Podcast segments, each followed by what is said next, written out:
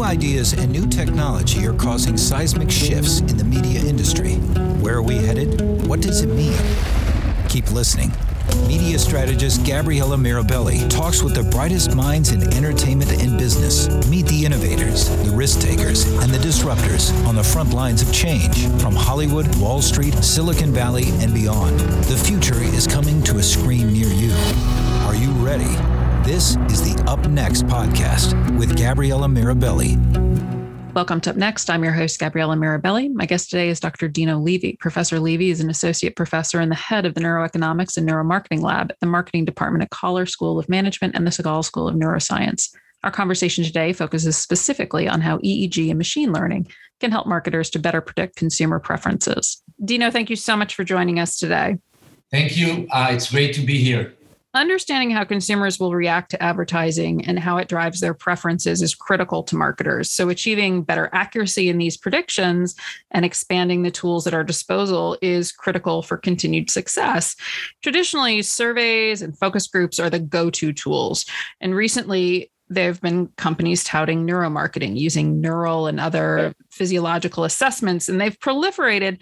But it's hard for a marketer to assess the claims and value those offerings, which is why I'm so excited to have the opportunity to speak with you about the study that you and your colleagues performed. It's an academic study, but it was designed with practitioners in mind. So, first off, to set the stage, could you just run through some of the weaknesses that are inherent in the traditional research tools? Yes, of course. So, you know, the traditional tools, these are very important tools and are important even after the neuromarketing revolution or neuromarketing usage. One of the main disadvantages of questionnaires is that people are influenced, of, first of all, of the way I ask the question. For mm-hmm. example, if I ask the question in a positive way or a negative way, that will influence my answer. Another mm-hmm. problem with questionnaires is that they are they could bias your answers based on uh, whether you want to uh, describe or uh, make strong claims about things that you're uncomfortable about. Let's say we're asked about some beliefs that we don't think that are the norm. I would answer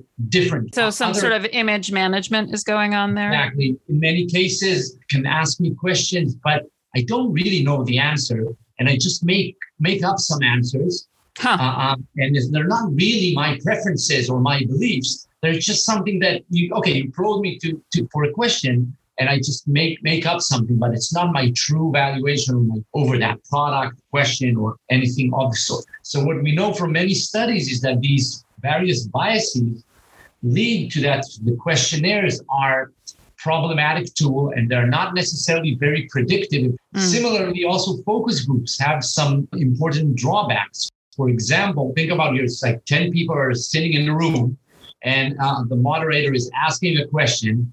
Usually, not everybody gives his answer. It's only the most dominant people will give their answers.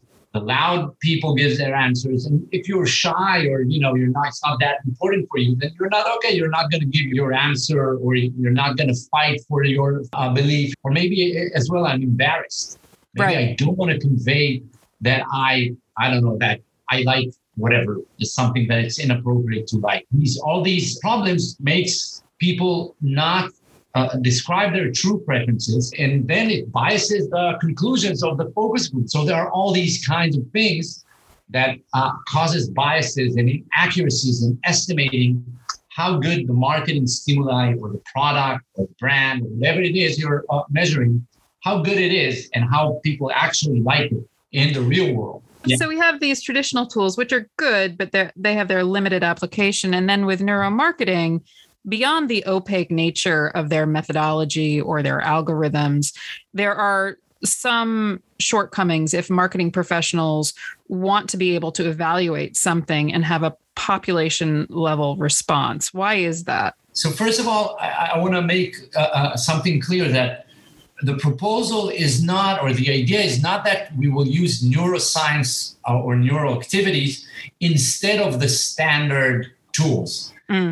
the idea is to add an additional layer of information that it's probably you can't get from the standard classic tools. It's more objective. It's very hard to you know lie to, to, that your brain activity will lie or you change your brain activity. Pretty tough yeah, right? Right. Maybe maybe you can change you know your heart rate a little bit you know, in the lie detection, some people can fool lie detection. It's pretty hard to fool brain activity. So, so the idea that it's more objective, that's number one. Number two, it's, it's a little bit less biased because you don't ask any, anything. There's no questions. Just let people look at the stimuli, at the commercial, whatever, and you measure the uh, activity. Right. Another big advantage is that you can measure uh, continuously. It's not that you ask, you know, how much did you like the commercial overall or something like that, but I can measure throughout the commercial changes in brain activity mm. in a mm. very high resolution so I can get insight during all the commercial. Now, although the, the, all these are great and important, still marketers uh, have problems in understanding why this is important or useful. It's really understanding where you can apply it. And a marketer has a limited spend. And so we're saying this is an additional tool. But because you're adding this additional tool, can you be more accurate and can you yeah. also change the tool mix? Yeah. So I think that what we showed in the study is that indeed, if you add this layer of information from the brain, you are able to predict far better than just using standard questionnaires of how much did you like the, the product and uh, the commercial, etc. So the idea is that you can uh, get more information and stronger predictive power when you add this tool.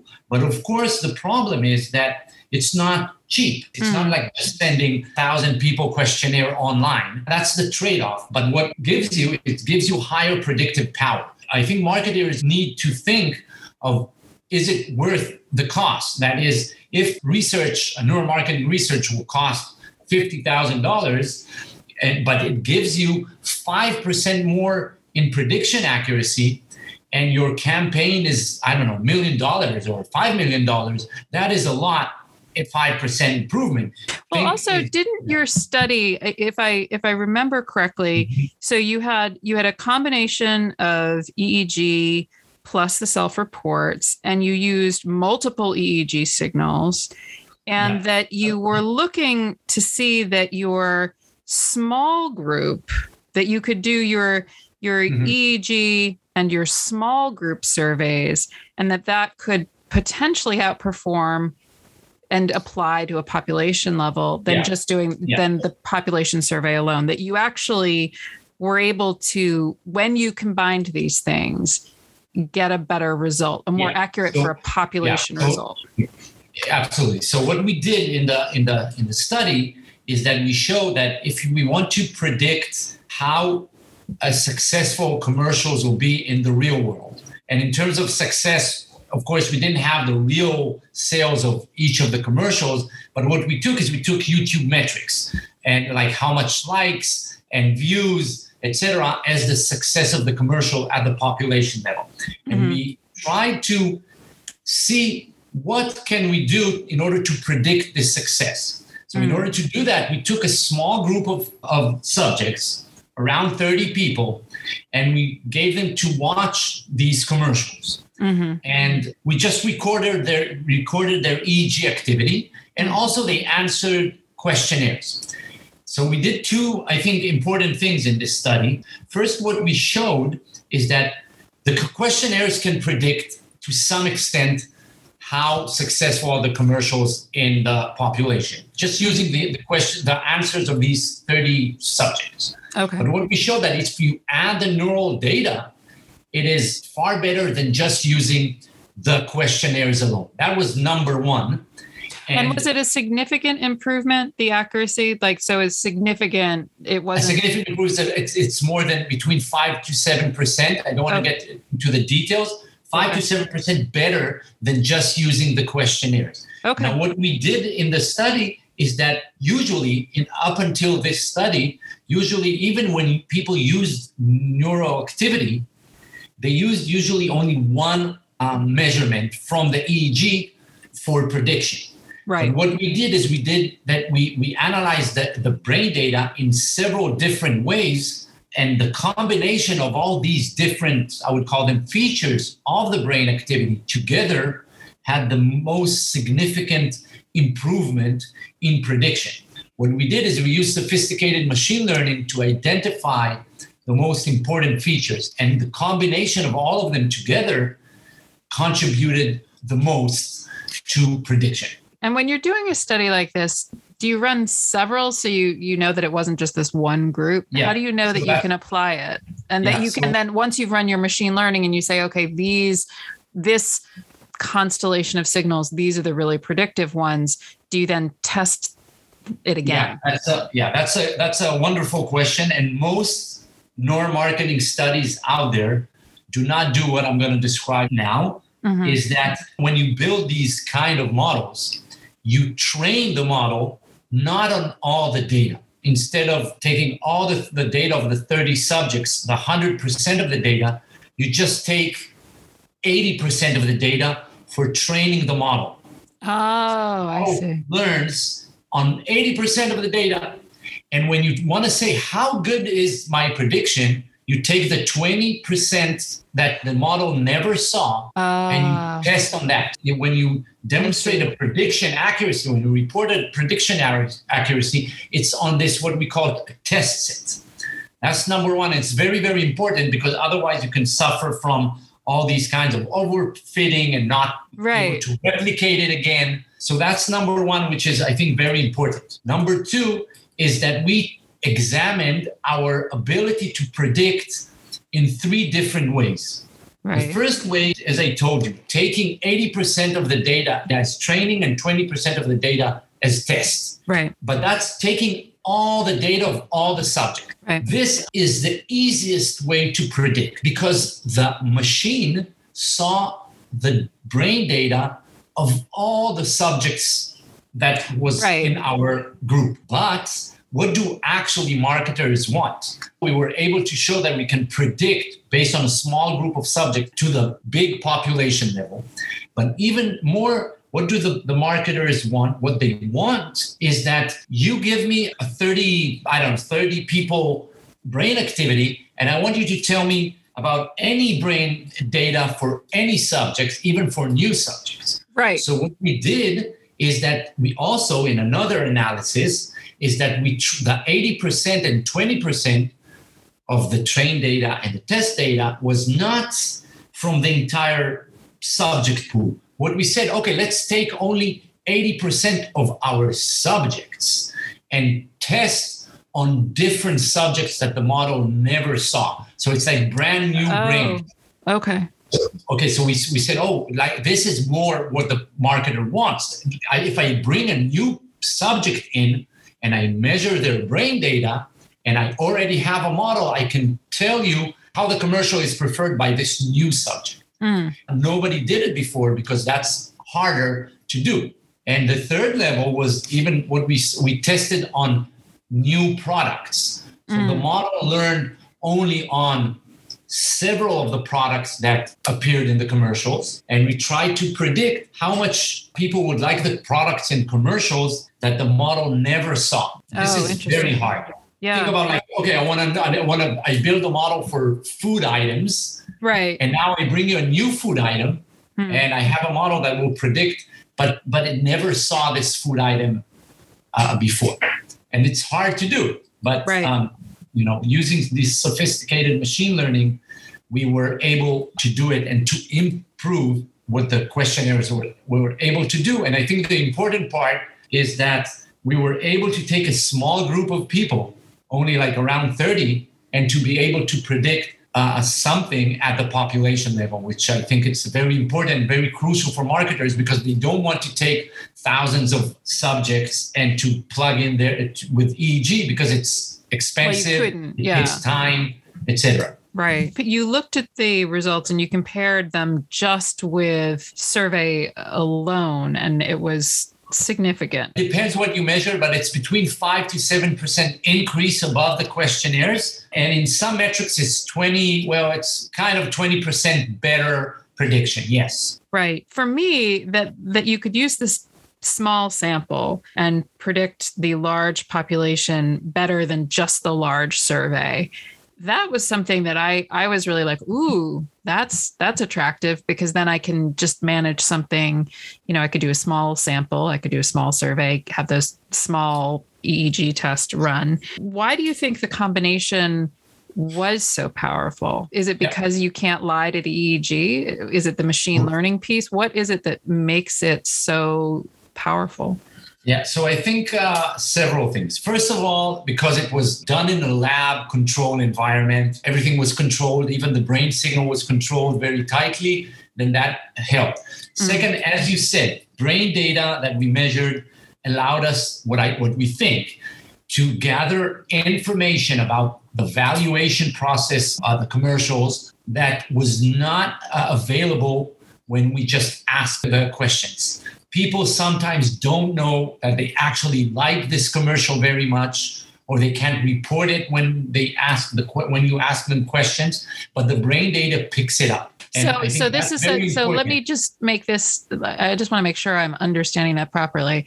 Yeah. So I am being asked a question. I may not consciously know if I like that product or not, or if I'm going to see that movie or not. But my brain does know. Yeah, exactly. Because because you know you have some information that arises to your consciousness, mm. and it's not necessarily everything that goes on in your brain um, there are many, many operations in the brain that you are not conscious that influences your behavior. Right. Uh, it, it, happens all the time, all day long. We just think that we are in control all, all the time, and, and, and but we're not. yeah, and everything that we do, we are conscious of all the time. There is very famous studies that show that even just the fact that you force me to choose something even if I don't like it, it increases my valuation for that. Um, there's a famous study that they gave men to choose between two pictures of women, uh, which one is more attractive. Mm. And let's say, for example, I chose picture A. And without me knowing, they switched the pictures and they told me, oh, look, this is picture B. You actually chose this. Please explain us why did you choose this? And people just, you know, made up stories. Why did they choose this picture B, this picture? Even though that B? wasn't the one they even chose. though that wasn't even what they chose. There's a huh. lot of, of things that are going on in our brain that we can't don't have access to, are influencing our behavior. It's hard to measure them using just questionnaires.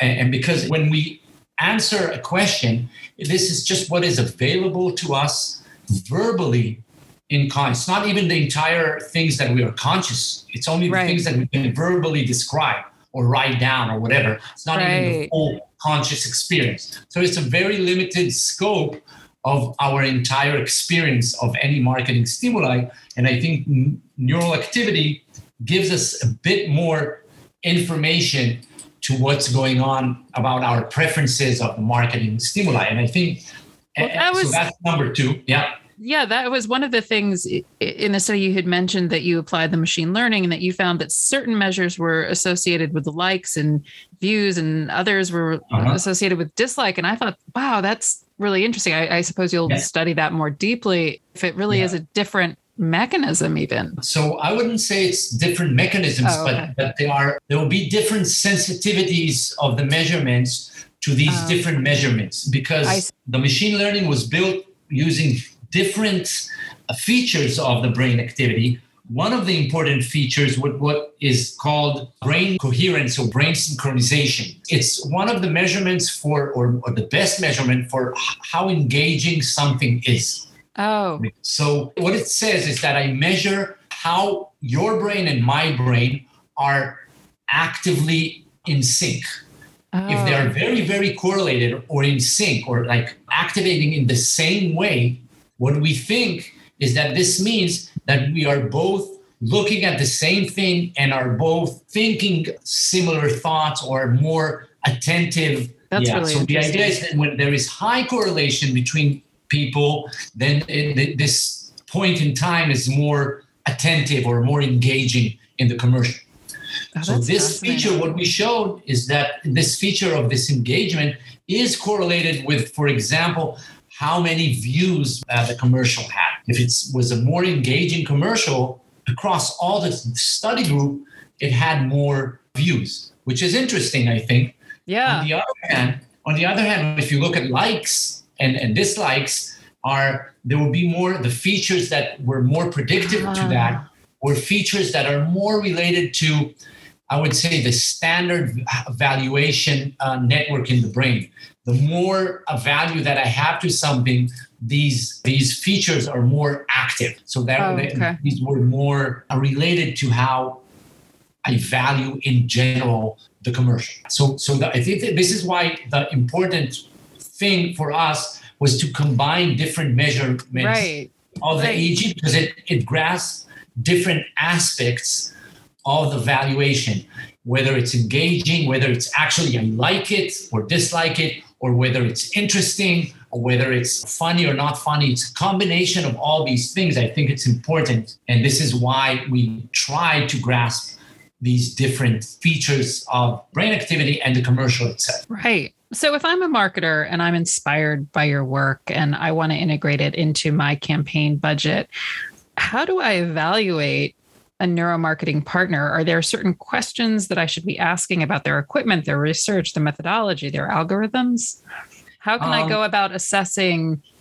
Yeah, that's a very standards? hard question. That's a very hard because you know I would I would tell these companies get some neuroscientists on board and let him hear the answers of these neuromarketing companies because uh, some of them are telling you all kinds of things that if you're a marketer you can't even evaluate are there red flags? Are there things if they say that's an yes. like I, that's my, an overreach I, I will tell you several of my red flags. I would say i'm a minority in this because i go against the norm in the neuromarketing industry not in the academia because right. there's a gap also there.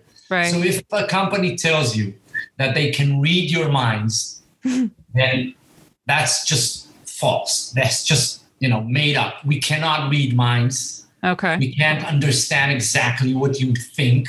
Right. We can a little bit improve the prediction above, you know, questionnaires, etc. That's number one. If they tell you that, oh, we have a metric for emotion, memory, and um, attention or something like that, I, I would walk away immediately huh. because these are enormous concept in psychology and neuroscience, but they what do they actually mean? What do you mean emotion? Do you mean positive emotion, negative emotion? They're so complex right. that just by measuring EEG, you can't really reveal the full complexity of the different emotions that we have. What huh. do you mean by by memory? There are short term memory, long term memory, episodic memory, semantic memory. What do you mean by that? So these are just general labels that are not necessarily actually grounded by hard science. That's right. number two. And number three, that's the big one, is that these some of these companies say, oh, we are selling to you, you need to sell to your reptilian brain, to your ancient brain, to all this nonsense. This is just nonsense. I love these red this flags. makes me uh, furiates me every time. There is no such thing as selling to a, a, an area in the brain or the old brain or the new brain. You you sell your product or your marketing stimuli to the entire brain. These are networks in the entire brain that operates that that you know defines how you like the commercial, what's the value you put on the product or the brand. We're not zombies that if you, you know, sell if you give me some some information that oh I'll go to the store like a zombie and I'll buy it. It doesn't work like that. It's a lot more complicated. So if you hear somebody says, "Oh, you need to sell to the reptilian brain," it's nonsense. It's it's marketing people who made up this because they read some textbook of neuroscience, because they're not neuroscientists, they read a textbook of neuroscience that in evolution, yes, there are these divisions of the old brain, the midbrain, and the you know and the neocortex. But it doesn't mean that they don't fully operate together in full connections. And when I evaluate a commercial, these entire brain systems are activated and you cannot separate that.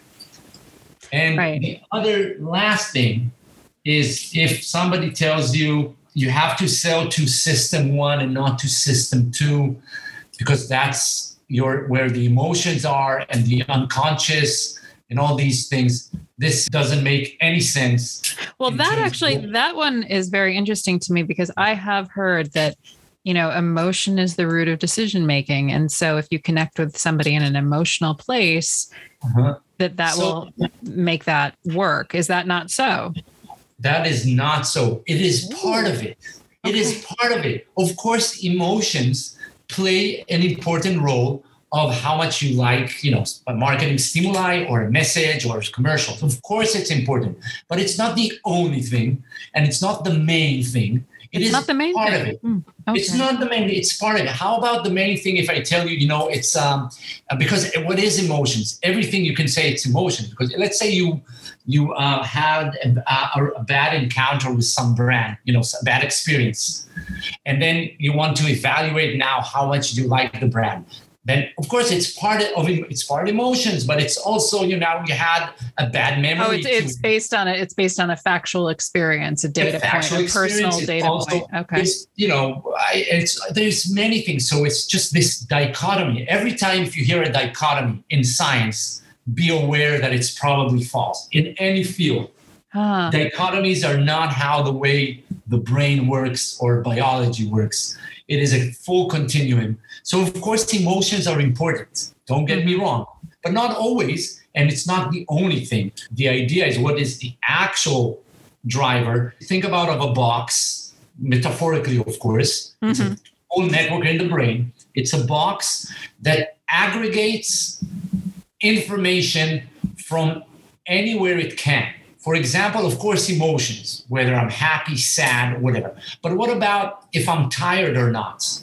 That influences, of course, right? Influences mm-hmm. if I like a commercial. If I'm hungry or not, mm-hmm. if I'm mm-hmm. thirsty or not, if I'm in a rush or not, if I'm stressed or not, if there is sun outside or if it's raining, if when I see the commercial, if it's dark blue or light red. I don't know. There are a lot of things that influences how much do you like something.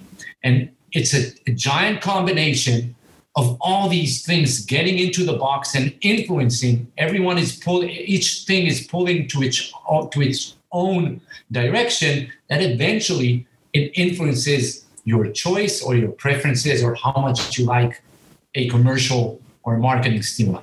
But when so you had the sync, sort of the synchronicity between different members of the audience reacting in a in a similar way, there must be some. I, I mean, I, I yeah. something in that box that if you hit it the right way, uh, you get a okay. signal, right? I mean, so, so the question, yeah, yeah, the question is, what is that thing? Right.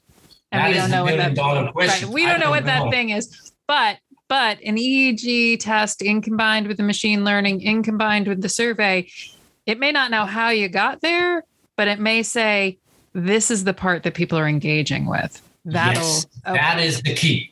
That okay. is the key. Exactly. And if you let's say if you do a lot of studies, eventually you can start to think, oh, what are the common denominators of right. the things that draw attention, for example? Now we know some of them. For example, faces. Faces draw attention. Right. That's good. Okay. So like high contrast, that, high contrast colors draw attention. Novelty, yeah, movement, right? Okay. Right. You know, movement, etc. But does that does that mean that that for absolutely every time that will you know high attention means high engagement means people will buy it in the store? No, not necessarily. Because high engagement could be for negative Right. Wow, that annoys me. I'm never doing yes. that. So right. it's a lot more complicated than just saying it's the emotional context. So the idea, of course, in using the brain signals is that think about this is like the global average of this giant box that takes right. into all the information possible. And if you do it enough times and continuously and with various commercials or products or marketing uh, stimuli, maybe you can start to find interesting and new stimuli or information that induces you know high attention or increases my probability to go and buy this product. Man, I can't ah. wait to get some sort of meta analysis of everything that you've learned. I'm going to have a link to the paper in the podcast webpage. Thank you so much for your time. I really appreciate it. Thank you, Gabrielle. It was a pleasure. Thank you for inviting me. We've reached the end of another episode of Up Next. I'd like to close by thanking my production team at Up Next, my friend Rob Knowlton, the voice artist who recorded our open, and of course, all of you, the members of our audience. Thank you. I'll be talking to you again next time, right here on Up Next.